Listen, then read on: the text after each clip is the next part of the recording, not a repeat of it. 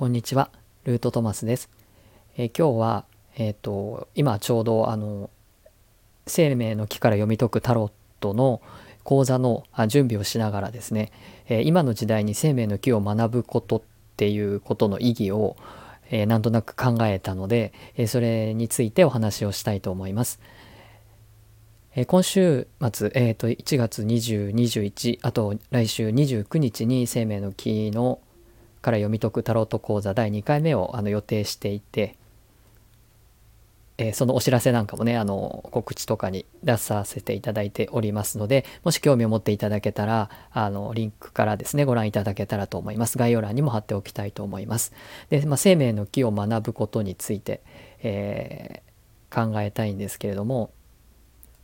ちょっと音声配信ではあのうまくえー、図が示せないんですけども生命の木というものがありまして、まあ、その真ん中にですね、えー、全部で10個丸があるんですけども真ん中に6番ティファレットという丸があります。でそこの6番よりも下を生命の木ではベールの下という言い方をするんですけれどもそのベールの下にですねあるタロットカード、えー、またはパスですねそのパスの考え方っていうのはえー、当たり前のことを再認識せよということを伝えるパスです。まあ、タロットで言えばタロットカードはそういうメッセージを基本的にはあの内に秘めているというか、えー、根本にある考え方になります。えー、だからそのパスやカードの説明は本当に当たり前のことだよねっていうこと、まあ、そういうことを説明することに講座ではなります。でも分かっているけどなかなかできないことや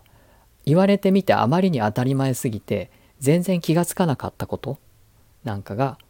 あの説明されます。だからこそ逆に説明がすごく難しいし回りくどいというか長々と説明しなければいけないカードだったりします。例えば、えー、世界や審判月太陽、えー、星悪魔等死神と、まあ、そんな感じのカードになるんですけどもまああの大体、えー、ご存知の方はね結構後半のカードだっていうことやあのなかなかダークなカードだっていうことはあのが多いということはなんとなく分かっていただけるんじゃないかなと思います。まあ、それらのカードっていうのは当たり前のことを再認識せよということを伝えるカードです。で、えっ、ー、と生命の木をね上まで上がるっていうことは、えー、説明される時に神との合一っていう言い方をされる場合もあります。それはあのカバラ生命の木のこう魔術っていうこととつながってくるのであの何かこうすごい力を、えー、つけられるんじゃないかっていうふうに、えー、考えられることもあります。神と合一すればですねもう、えー、この世で何て言うかこう無敵の力っていうかあるいは、え明確な悟りというか、まあ、そういうことがね得られるいうふうに考えられる方もいるかもしれないですしもしかしてそういう説明もこの世にはどこかにあるのかもしれないんですけれども、まあ、僕があの習ったあの生命の木の考え方ではむしろそういう神通力が使えるとかですね究極の愛に包まれるとかですねワンネスに、えー、変えるとかですねあるいはまあ楽園お花畑のようなですねそういうユートピアに、えー、至るような感覚が得られるとかね、まあ、悟りを得るとか。そういうことではなくって、えー、自分自身がいかに愚かかとかですね。いかに、えー、目覚めてなかったかっていうこと、えー、自分の振る舞いとか考え方がいかにですねこう分かっていないかったかとかとらわれていたかっていうことが分かるっていうことになります。こう視点がどんどんこう上がっていくっていうことになります生命の木を上がっていくということは自分自身を振り返る視点がどんどん上がっていく、まあ、別な言い方をすると次元上昇するっていう感じも表現もされますけどもそういうふうにしてどんどんどんどん自分を俯瞰できるようになっていくとですね自分がいかにとらわれていたか恥ずかしい、えー、振る舞いをしていたかあるいはもうなんてこったっていうようなですねこういたたまれない思いを受け入れていくっていうプロセスが、えー、生命の木を上がっていくということになります。まあ今洗脳とかね、え、プロパガンダとか、まあいろいろこう、情報やメディアにコントロールされているみたいな、まあそういう言い方をされて、その仕組みが、あの、暴露されていくというか、あのいいと思っていたものが実は良くないものだったみたいなことがこう明らかにされていくとかね、まあ、そういう今はそういう時代だと風の時代などで、えー、そういうふうに、えー、出来上がっていたこの社会システムみたいなものが、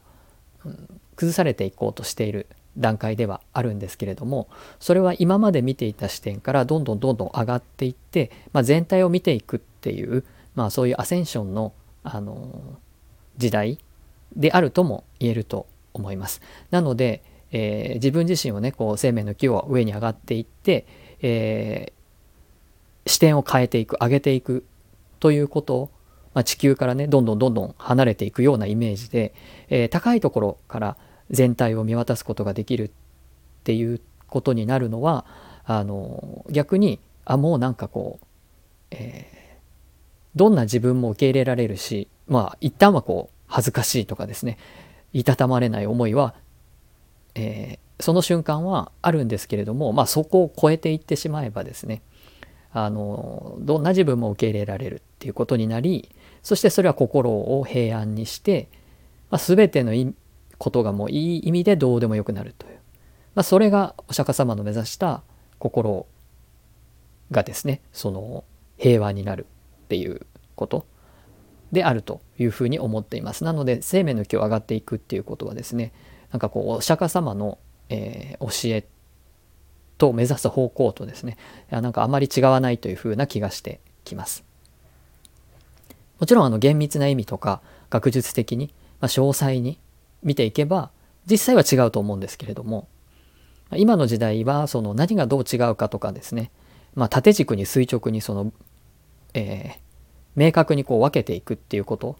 を論じるよりも、まあ、何と何が同じで、えー、何と何が似ているかっていうことから、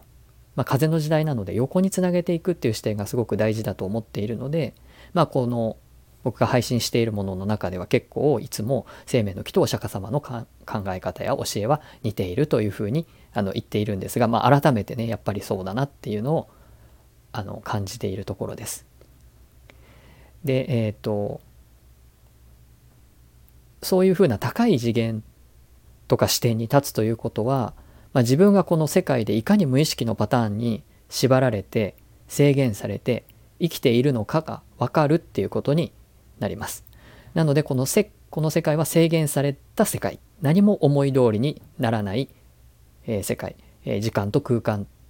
そして無意識に支配された、まあ、苦の世界っていうのを、まあ、仏教では一切回復というふうな言い方をしますけども、まあ、そのお釈迦様の言葉の意味もですね改めてこの生命の木を上がっていくことによって、えー、分かってくるという感じがしています。ただそのこの世は苦なん苦の世界なんですけれどもでも単に苦であるだけではなくて、まあ、最初はその苦の体験をするためにわざわざやってきたということそれは今度は生命の木を上から下に降りていくプロセスになるんですけどもあの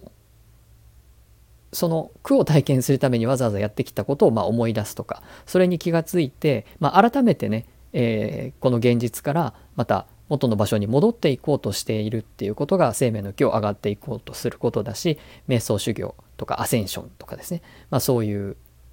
ことを言ってるのかなというふうに思います。あの生命の木ではですねこの下に降りていくプロセスえー、一番下にですねこの肉体世界っていうのがあるんですけど、まあ、その肉体世界のことをですねマルクトっていうんですがそれはですねあの肉体に魂が埋葬されている状態という考え方をします。で、えー、逆に上に上がっていく時にはその魂が審判というカードが下に一番下にあるんですけどその審判というカードが復活っていうことを表しているのはその肉体に閉じ込められた魂が復活してさあ生命の木を上がっていこうと霊性を高めていこうと魂に帰っていこうっていうプロセスを表します。なのでそういう意味でこの今のこの時代アセンションの時代というような時にはあの生命の木を学ぶっていうことはですね、えー、そのそもそもそのアセンションの時代って言われてもかなり抽象的だと思うんですけどそれがどういうことなのかを説明してくれるのがこの生命の木上に上がっていくプロセスを学ぶっていうことはそういうことだし逆に下に生命の木を降りてくるということは、えー、なんで、えー、まあ、なんでというか自分はどうやってこの世界に降りてきたのかっていうこと苦を体験するために、えー、不自由を体験するために降りてきたのかっていうプロセスを思い出すためには上から下へっていうプロセスもすごく大事になってきます。なので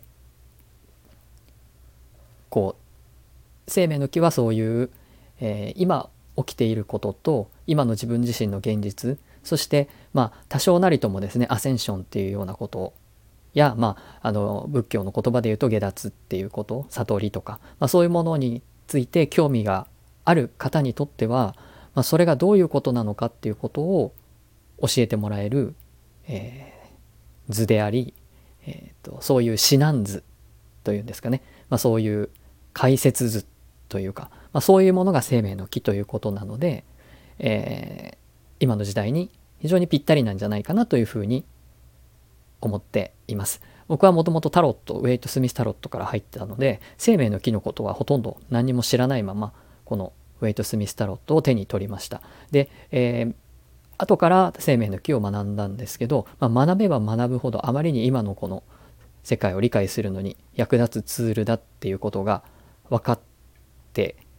きたので、まあ、去年の12月から講座をスタートしています。えー、ぜひ興味のある方はですね一緒に生命の木の、えー、学んで、えー、自分自身の霊性を魂をですね磨いていっていただけたらなというふうに思っております。はい。では生命の木を今の時代に学ぶことの意義ということでお話しさせていただきました。最後までお聴きいただきありがとうございました。